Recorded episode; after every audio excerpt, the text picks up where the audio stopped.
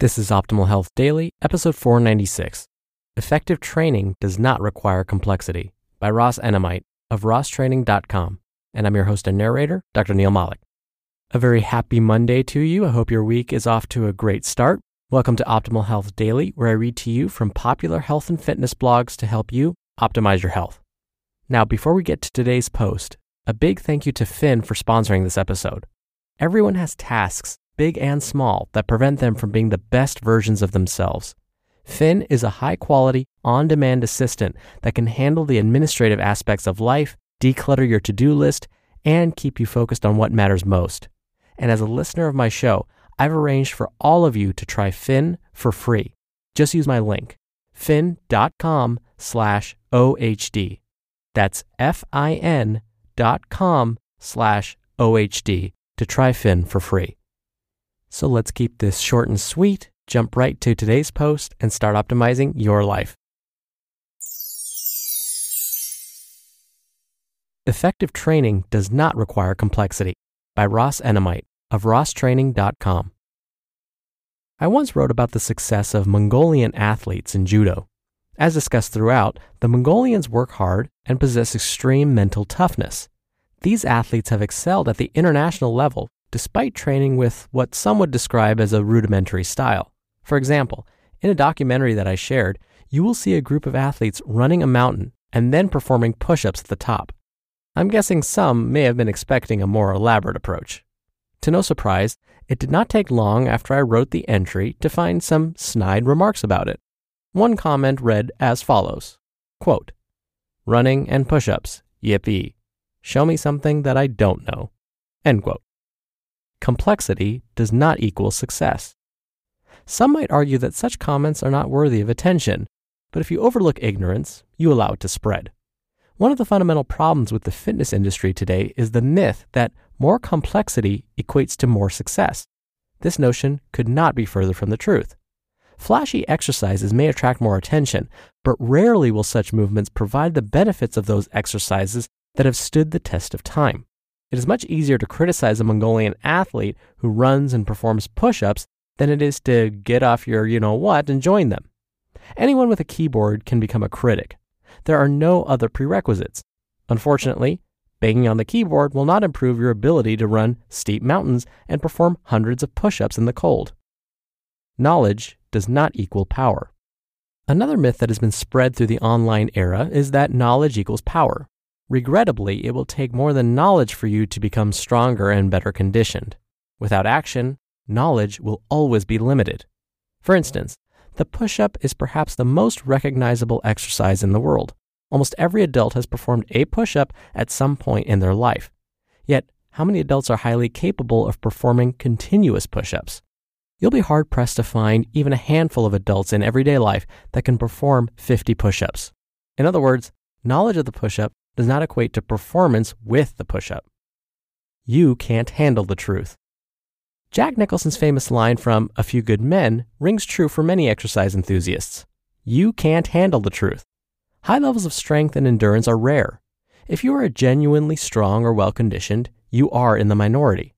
Ironically, there is an abundance of information online about becoming stronger and better conditioned. Therefore, the problem is clearly not related to a lack of material. If anything, there may be too much information. Everyone and their brother seem to be inventing new exercises these days. I bet that more exercises have been invented for Instagram videos in the last year than the combined number of exercises created over the previous 100 years. Most of the people inventing these ridiculous exercises don't actually train anyone, though. They are more concerned about attracting attention than they are about developing real athletes. Unfortunately, the fitness novices of the world take the bait and fall into their trap. These individuals constantly seek out new exercises. Whatever they have seen or read is never enough. They always feel that they are missing what is necessary to become stronger or better conditioned. The reality, though, is that they already have what they need. Lack of knowledge is not the problem. Instead, the problem lies within the individual. It is much easier to blame your failures on a lack of knowledge as opposed to a lack of effort. It's a hard pill to swallow for anyone to accept that they didn't put in the work. And that's why there will always be more people who are weak than those who are strong. It's human nature to place the blame elsewhere rather than looking in the mirror. Training versus inventing. Real trainers are not paid to invent exercises. We are paid to develop and improve our athletes. With that in mind, we are certainly open to new ideas, but also cognizant of the fact that new ideas rarely replace those that have already proved to be effective. Speaking for myself, my training approach is clearly rooted in the fundamentals. I don't care if the exercises that we perform appear flashy or not.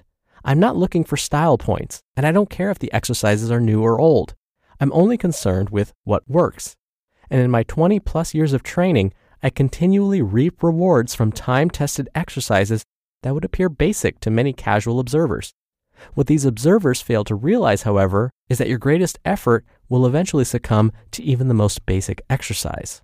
When the Mongolians run hills and perform push-ups, it may not look flashy, but you can be sure that it is effective. No one will ever outgrow the fundamentals. These so-called basic exercises will eventually challenge even the most highly conditioned athletes in the world. As I've said before, how you do what you do matters more than what you do. The job of a trainer is to maximize the how you do part of the equation. Getting my athletes to apply more effort to basic exercises has always been a recipe for success. Some athletes may initially doubt such an approach, but it doesn't take long for them to have a change of heart. I always enjoy working with new clients who have previously trained at state-of-the-art facilities. I usually introduce them to my style by meeting them at the bottom of a mountain road. When they first see me, I can see that look of confusion on their faces. They aren't sure if this is some type of joke. It is at that point when I smile and start running. That's when they know this is for real. Once we are finished training at the top of the mountain, there is always a look of shock.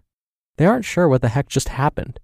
And even if they did know, the lack of oxygen makes it difficult to formulate complete sentences. That's when I smile again and welcome them to the old school. You just listened to the post titled, Effective Training Does Not Require Complexity, by Ross Enamait of RossTraining.com. A big thank you again to Fin for their support. Thousands of busy people already rely on Fin to handle tasks like scheduling meetings, booking travel, buying gifts, or even more complex jobs like creating a website or hiring a freelancer. We're all about being a superhuman here, and Fin lets you do that by taking care of administrative tasks for you. This saves a ton of time. I was able to schedule a dinner reservation for date night via email without having to worry about anything else. It handles the stuff I don't want to deal with, and for much cheaper than hiring a personal assistant. Fin can even take care of all aspects of planning a trip, from flights, a hotel within minutes of where you want to be, even visiting friends and relatives.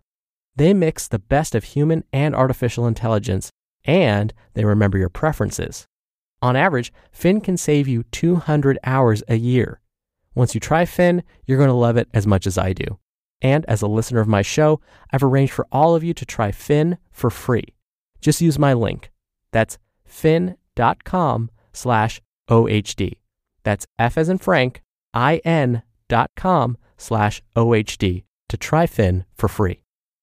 Just as we experience with fad diets, I find that fitness and exercises are kind of cyclical. So for example, I don't know if you knew that paleo was actually popular back in the 1980s, but now we're seeing a resurgence of it. That's what happens. Things are cyclical like that. And with fitness, it kind of goes the same way. When I first started getting into weight training, it was all about the machines. The machines will help prevent injury. It's going to help you isolate those muscles and make them much bigger. But now we've kind of gone back to the idea of stuff that, Arnold Schwarzenegger was doing back in his bodybuilding days, performing complex moves like complete cleans and presses, squats and deadlifts. Wind the clock back 5 or 7 years, and those squat racks were collecting cobwebs because nobody was using them. Now you can't find a squat rack for at least 30 minutes when you go to the gym. There's a line standing there. But I completely agree with Ross that when we think back to the basics, those will always work because those have been tested over time. I always talk about mixing things up in the gym, trying new exercises to really stimulate muscle growth. So as long as it doesn't harm you, try out the new fancy routines. But I have a feeling after you try them, you're going to end up going back to the basics. I thank you as always for listening. Thank you for being a subscriber to the show. Thank you for checking out our Instagram. Tomorrow I'll be reading a guest post from Nia Shanks' site, so I'll see you there where your optimal life awaits. Hello, Life Optimizer. This is Justin Mollick, creator and producer of this show and Optimal Living Daily, the brother podcast of this one. Literally, I'm Dr. Neil's brother. If you like the format of this show, you'll love Optimal Living Daily too, where I also read to you from blogs, but cover other topics like personal development, finance, and minimalism from bloggers like Derek Sivers, The Minimalists, Zen Habits, and many more. So for more amazing content read to you for free, come subscribe to Optimal Living Daily too, and together we'll optimize your life. You've been listening to Optimal Health Daily. Be sure to hit the subscribe button to stay up to date on each new episode and head to oldpodcast.com. That's OLDpodcast.com for a free gift, as well as more actionable tips and resources to help you maximize your potential. Thanks for joining us, and remember, your optimal life awaits.